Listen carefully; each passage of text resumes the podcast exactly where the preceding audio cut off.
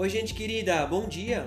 Eu sou o catequista Edir, da Paróquia Evangélica de Confissão Luterana em São Borja, e tenho a alegria de estar com vocês neste novo amanhecer. Hoje, dia 11 de julho, sábado, um novo dia que se inicia sobre a graça e a misericórdia de Deus.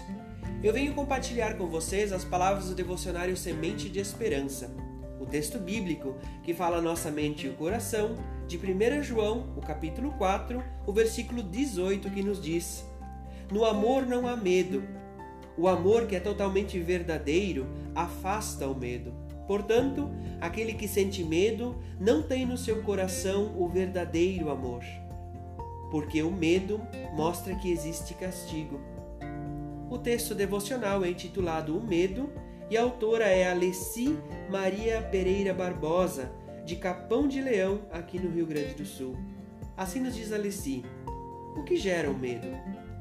Em meio à sociedade em que vivemos, é cada vez mais frequente esse sentimento entre todas as pessoas. As doenças, as dificuldades, a violência e a traição fazem parte da nossa vida humana. Vivemos num ritmo altamente agitado, até a natureza no mundo parece estar triste. Temos os ciclones, os terremotos, as tempestades. Tudo está destruindo o que Deus criou. As pessoas estão constantemente preocupadas com a sua própria sobrevivência.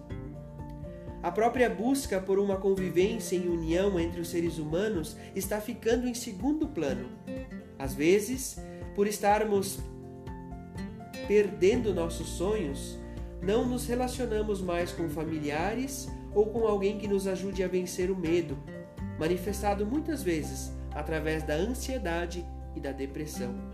Ser cristão é estar na luta por dias melhores, pois é através do nosso bom Pai Criador que haveremos de superar os nossos medos, as nossas angústias e vencer a nossa depressão. Que possamos ter um mundo mais digno e orarmos para que o nosso país, Neste ano de 2020, junto a Deus, tenhamos força e coragem para enfrentar o medo, as aflições, as dificuldades. Que Ele nos torne pessoas melhores e que proteja com a sua mão poderosa, nos devolvendo a esperança de um futuro com mais amor e paz. Felizes as pessoas que têm sede e fome de fazer a vontade de Deus, porque eles e elas serão plenamente saciados em Cristo Jesus. Que Deus guarde o seu dia, a sua família, a sua casa. Que Deus guarde a sua vida em Cristo Jesus. Amém. Forte abraço, gente querida. Bom e abençoado final de semana.